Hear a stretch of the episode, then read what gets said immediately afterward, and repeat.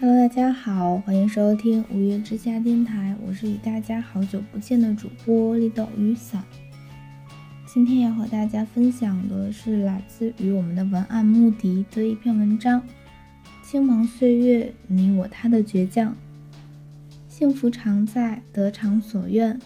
笔名为白季的少年，不止一次对我如此表明此意。青春的盛宴，哪有不散场？有的只是我们不曾改变的倔强。从初中的隔壁班到高中的同班，共度3年，时光不紧不慢地走过。初入高一时，我还只是在班级的角落安静地看书。你突然走过来说道：“真巧，你也喜欢看书啊。”理科班里有文艺性子的人的确很少，能够碰在一起是我们为数不多的幸运。如果没有梦想，那和咸鱼又有什么两样？当时语文老师鼓励我们去参加作文比赛，1周的准备时间，准备稿子。那周的每个中午，那些修修改改的日子，笔不落，想不停。交完稿后，很长的一段时间没有半点消息。虽然知道可能已经失败了，但我们依然很倔强。当时每个中午耳机都会重复播放倔强，当时的我们除了能够倔强的热着性子坚持写，便再也没有其他的事情可做。当我的文字不再幼稚，你的文字开始短而纯净时，突然收到获奖的结果。当时的我们笑得很阳光，还有偌大的满足。从此笔名白季的你定期构思着长篇小说，而我则在每周所写的短文中慢慢成长。当我的第一篇短文投稿成功时，你的小说已经写完了漫长的伏笔。你认为文字如果有灵，一定是因为我们注入了太多的情。不知道是不是每个热爱文字的少年都会做梦，只是梦破灭时又该如何面对自己的漫漫人生？每个人心里都有属于自己最好的答案吧。高3的最后一期，我们各奔东西。你选择了出国。昨天你告诉我大学的事情一切安好，我就不再担心。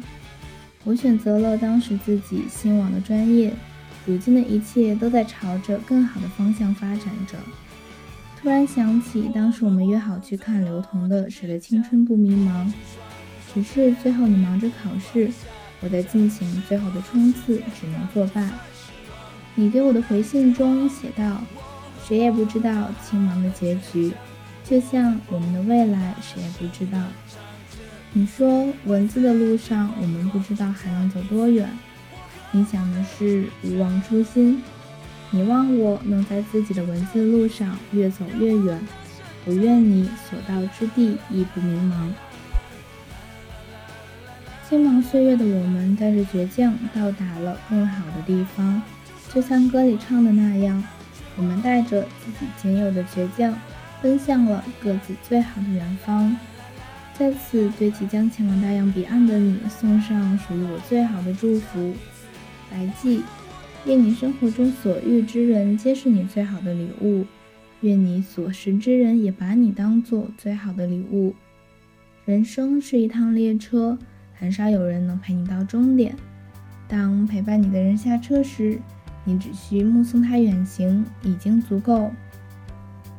我就在这里和你下车，不送。这篇故事到这里就已经讲完了。不知道听到这里的你，有没有想到高中时期做过的一些倔强的事情呢？现在是5月份，属于我们五月天的本命月。今年的新巡回人生无限公司已经起跑了很多城市了，不知道你是否有参与其中呢？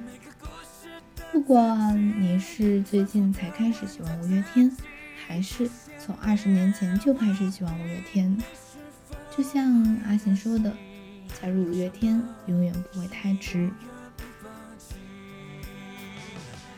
我想想，未来我应该还有多少场演唱会要看呢？可能答案跟你们一样，应该是武术场吧。希望我和你们都可以在去看5月天的演唱会上一切顺利，能够认识更多的小伙伴，能够和已经认识的小伙伴永远都关系很好。5月的天，刚诞生的夏天。在这个5月天，不管你有什么样的梦想，什么样的愿望，希望你都可以顺利实现。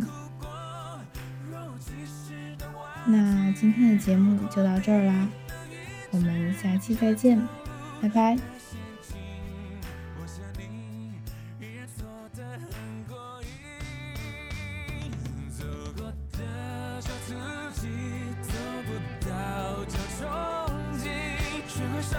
只盼你，眩晕到了表情，写下了